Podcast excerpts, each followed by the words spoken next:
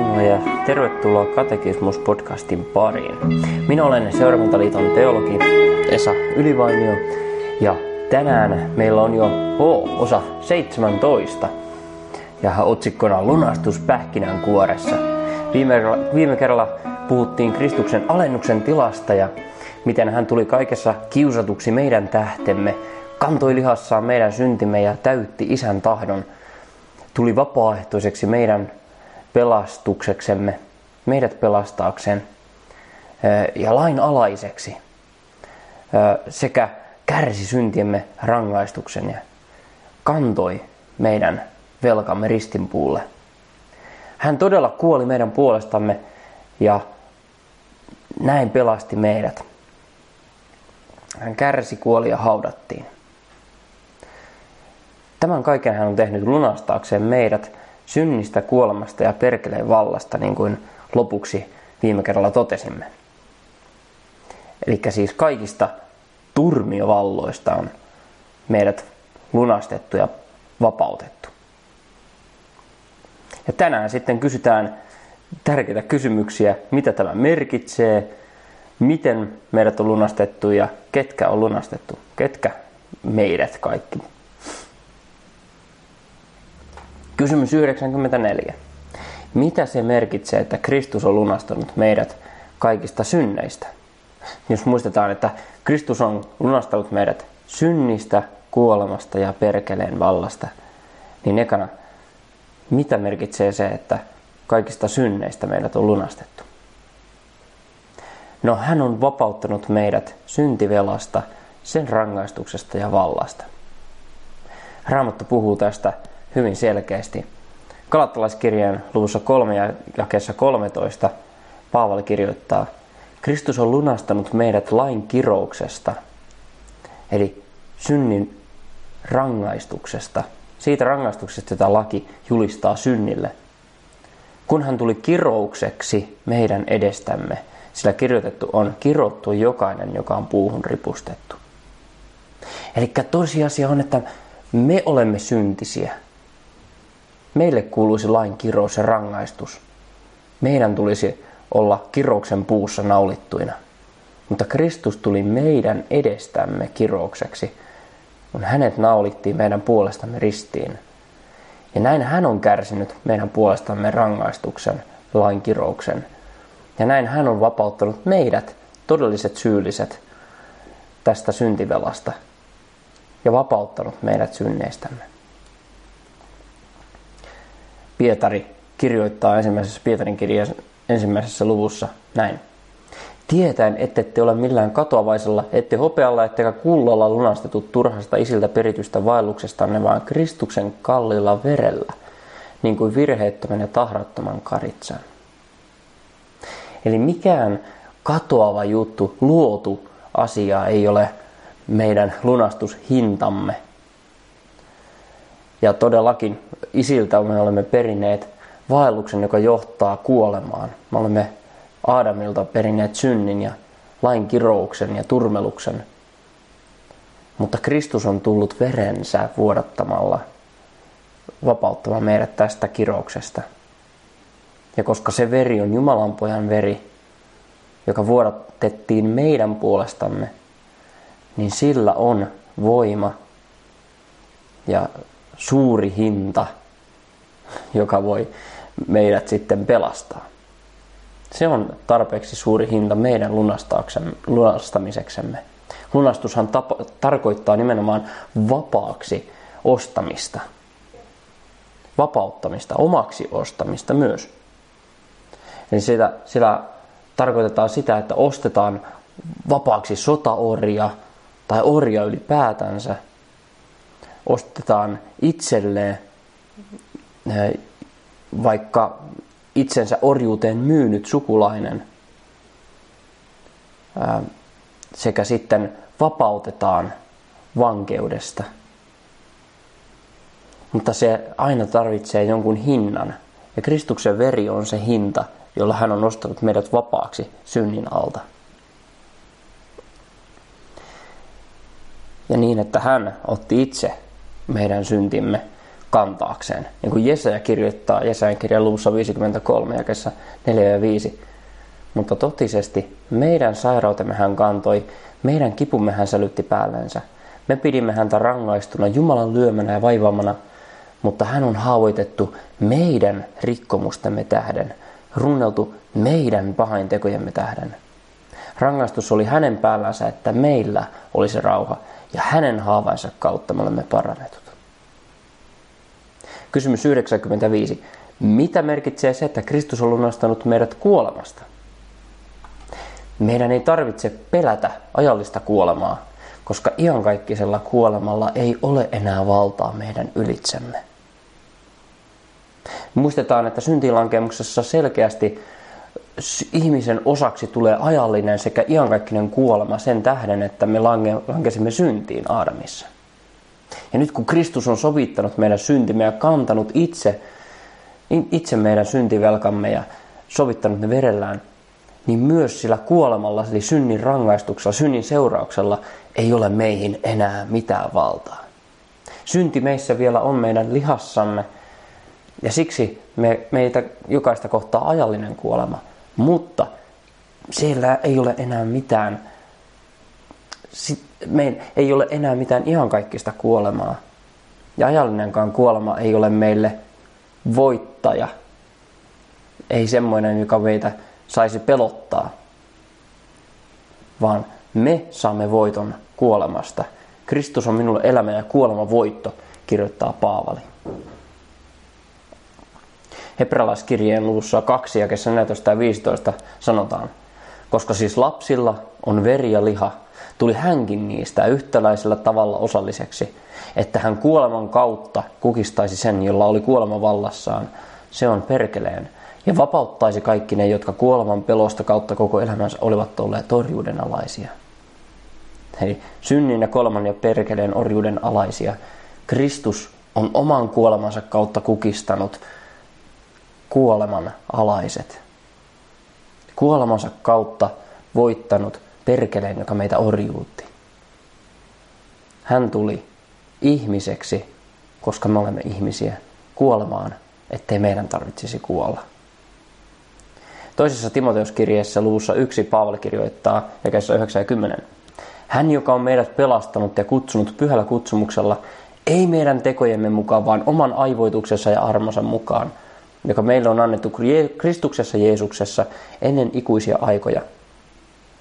Mutta nyt ilmi saatettu meidän vapahtajamme Kristuksen Jeesuksen ilmestymisen kautta, joka kukisti kuoleman ja toi valoon elämän ja katoamattomuuden evankeliumin kautta.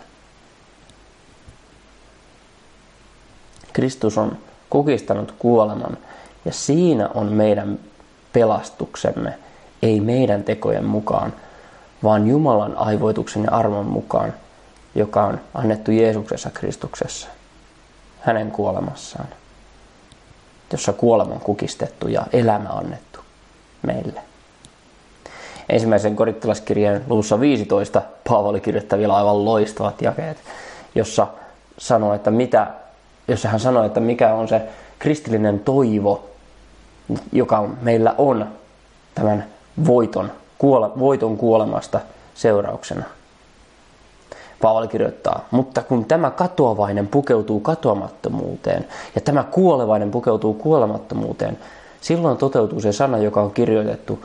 Kuolema on nielty ja voitto saatu. Kuolema, missä on sinun voittosi? Kuolema, missä on sinun otasi? Mutta kuoleman ota on synti ja synnin voima on laki. Mutta kiitos olkoon Jumalan, joka antoi meille voiton meidän Herran Jeesuksen Kristuksen kautta. Eikö Kristus on voittanut kuoleman, kuolemalla itse ja nousemalla kuolleista, niin hän antaa sen voittonsa meille. Sillä me saamme pukeutua hänen voittoonsa, katoamattomuuteen ja kuolemattomuuteen. Tämä tapahtuu kasteessa, kun meidät liitetään Kristukseen. Siinä me saamme hänen kanssaan yhdessä kuolla ja hänen kanssaan yhdessä nousta kuolleista ihan kaikki sen elämään. Ja kerran se tapahtuu ei vain hengellisesti, vaan myös ruumiillisesti. Meidän ruumimme nousee viimeisenä päivänä kirkastettuna, niin kuin Kristuskin nousi. Kysymys 96. Mutta mitä merkitsee, että Kristus lunasti meidät perkeleen vallasta?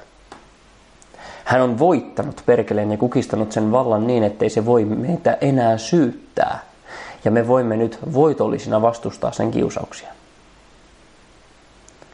Ensimmäisessä Moseksen kirjan luvussa 3 ja kesä 15 kerrotaan se kirous, mikä tulee saatanan osaksi, se Jumalan julistus, ensimmäinen evankeliumin julistus, joka, tapa, joka tapahtuu syntilankemuksen jälkeen, missä ennustetaan, että vaimon siemen polkee rikkikärmeen pään. Se on polkeva rikki sinun pääsi ja sinä olet pistävä sitä kantapäähän. Näin se kantapää, joka polkee rikkikärmeen pään, saa itse pistoksen. Näin Kristus lävistetään ja hän kuolee. Synniksi ja kiroukseksi tehtynä, jotta hän voisi näin voittaa käärmeen, perkeleen, synnin ja kuoleman isän.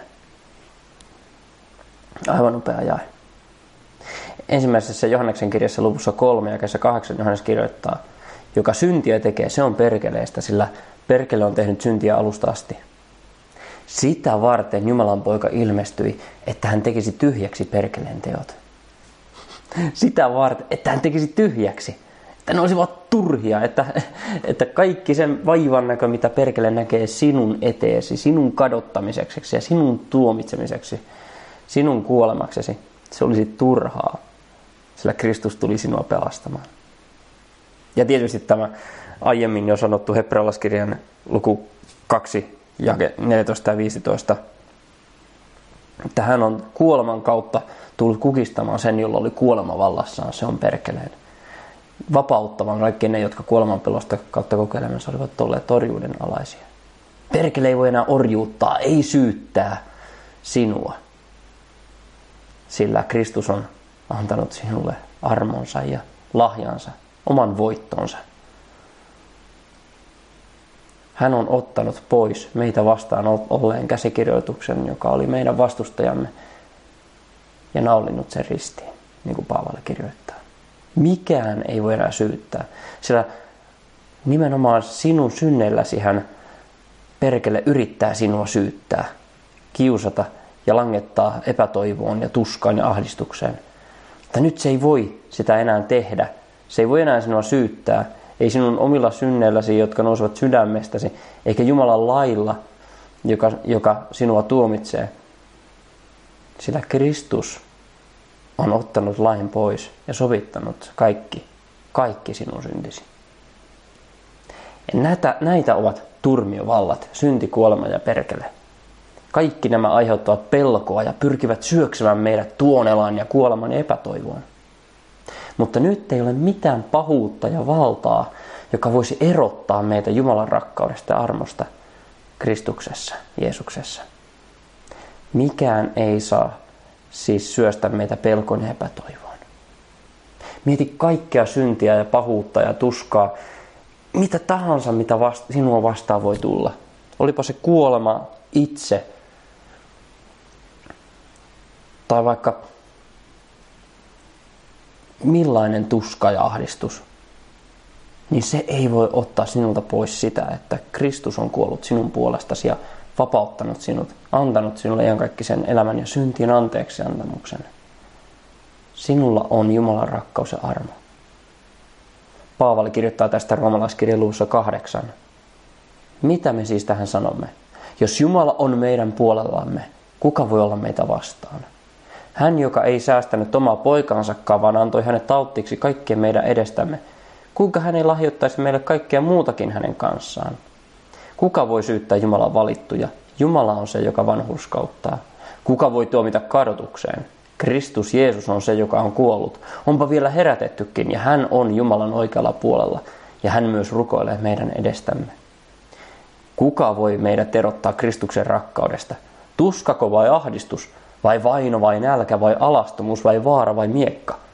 Niin kuin kirjoitettu on, sinun tähtesi meitä surmataan kaiken päivää, meitä pidetään teuraslampaina.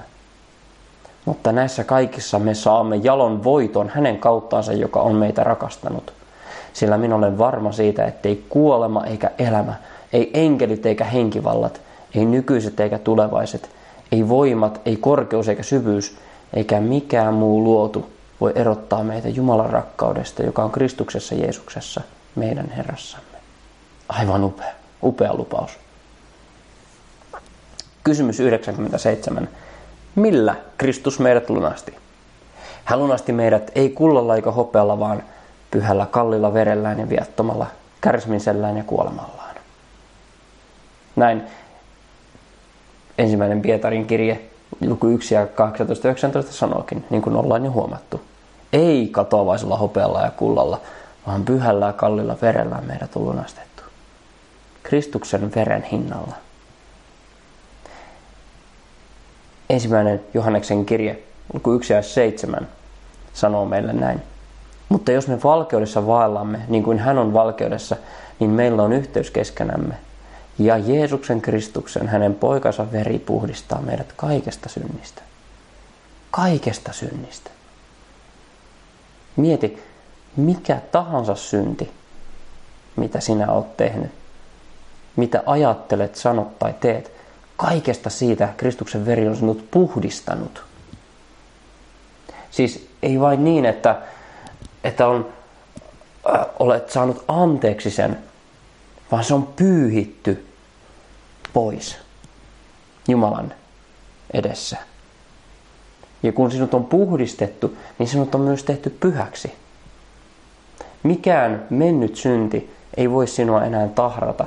Mikään tuleva synti ei voi sinua enää kadottaa, sillä Kristus on kuollut ja puhdistanut sinut verellään.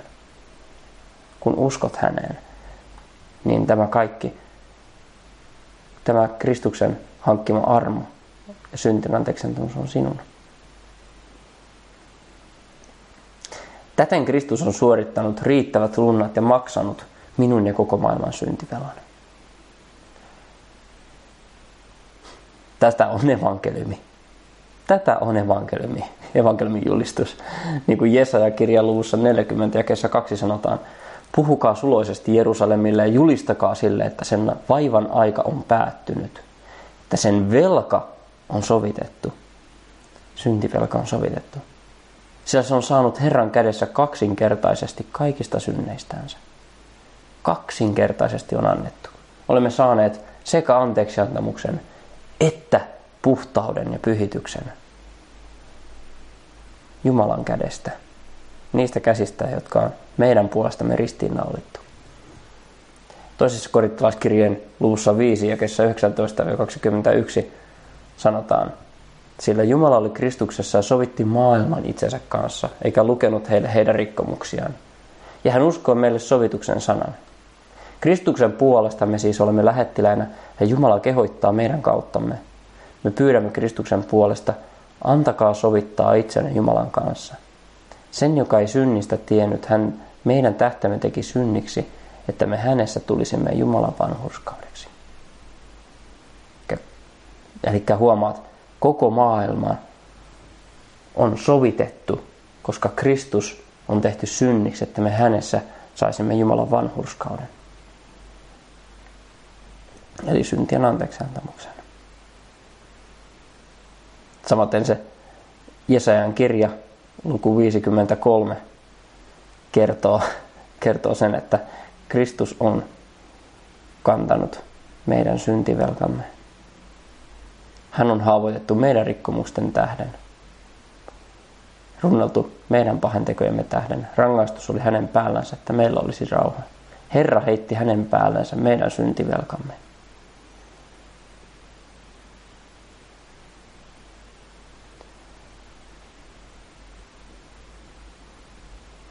Ja tämän lahjamme saamme omaksemme Jumalan sanassa ja sakramenteissa.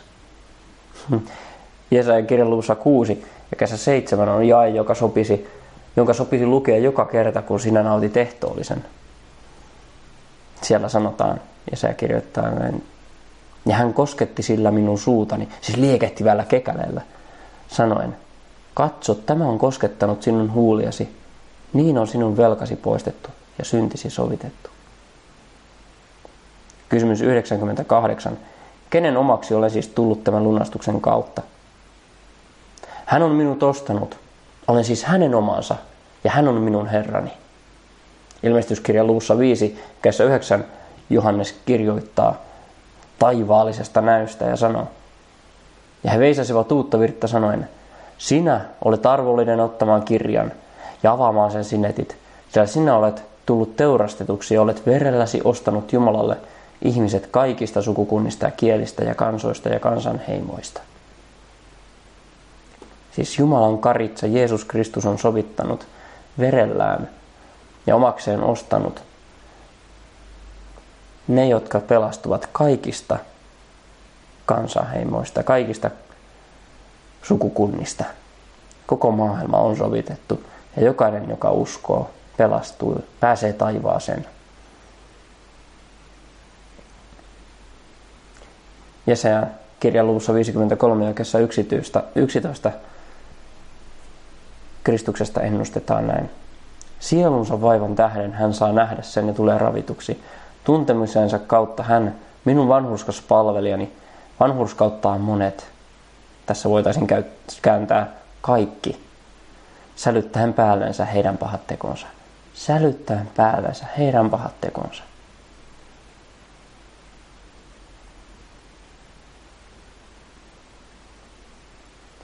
Kysymys 99. Ketkä Herrani Kristus on näin lunastanut? Hän on lunastanut minut ja kaikki kadotetut, tuomitut ihmiset, niin kuin on tullut jo esille. Tämä ei ollut mikään loppuyllätys, vaan tämä on, tämä on asia, jota, josta ei voi vaietakaan. Kun puhutaan, että Kristus on lunastanut, niin on sanottava, että hän on lunastanut koko maailman. Kaikki ihmiset. Jokaisen, jota laki syntiseksi kutsuu, evankeliumi sanoo myös lunastetuksi Kristuksen veressä. Matteuksen evankeliumin luvussa 18 jakessa 11 Jeesus itse sanoo, sillä ihmisen poika on tullut pelastamaan sitä, mikä on kadonnut. 2 Kor 5.19 Paavalle kirjoittaa, sillä Jumala oli Kristuksessa sovitti maailma itsensä kanssa, eikä lukenut heille heidän rukkomuksiaan, ja hän uskoi meille sovituksen sanan. Johanneksen evankeliumin luvussa 9, 1 ja 29 sanotaan, katso Jumalan karitse, joka ottaa pois maailman synnin. Ensimmäisessä Johanneksen kirjassa luvussa 2 ja 2 sanotaan, hän on meidän syntiemme sovitus, ei ainoastaan meidän, vaan myös koko maailman syntien. Ensimmäisessä Johanneksen kirjassa luvussa 4 ja 14 sanotaan, ja me olemme nähneet ja todistamme, että isä on lähettänyt poikansa maailman vapahtajaksi. Johanneksen evankeliumin luvussa 3 ja kesä 16 ja 17 sanotaan, sillä niin on Jumala maailmaa rakastanut, että hän antoi ainokaisen poikansa, ettei yksikään, joka häneen uskoo, hukkuisi, vaan hänellä olisi iankaikkinen elämä. Sillä ei Jumala lähettänyt poikansa maailmaan tuomitsemaan maailmaa, vaan sitä varten, että maailma hänen kauttaan pelastuisi. Näin siis Kristuksen veri on todella meidät lunastanut ja vapauttanut kaikesta pahasta, meidät ja koko maailman, sekä tuonut meille Jumalan lapseuden, kun me uskomme häneen. Ilmestyskirjassa kunnian ja vallan saa valtaistumella istuva kaikkivaltias Jumalan karitsa, joka on teurastettu ja verellään ostanut pyhät kaikista kansoista itselleen. Tämä taivassa hallitseva kirkastettu Kristus onkin sitten seuraavan podcast-jakson aihe. Siihen asti jääkäämme hänen verensä armoon, sovintoveren puhdistettavaksi ja pyhitettäväksi. Herran, rauhaa sinulle. thank you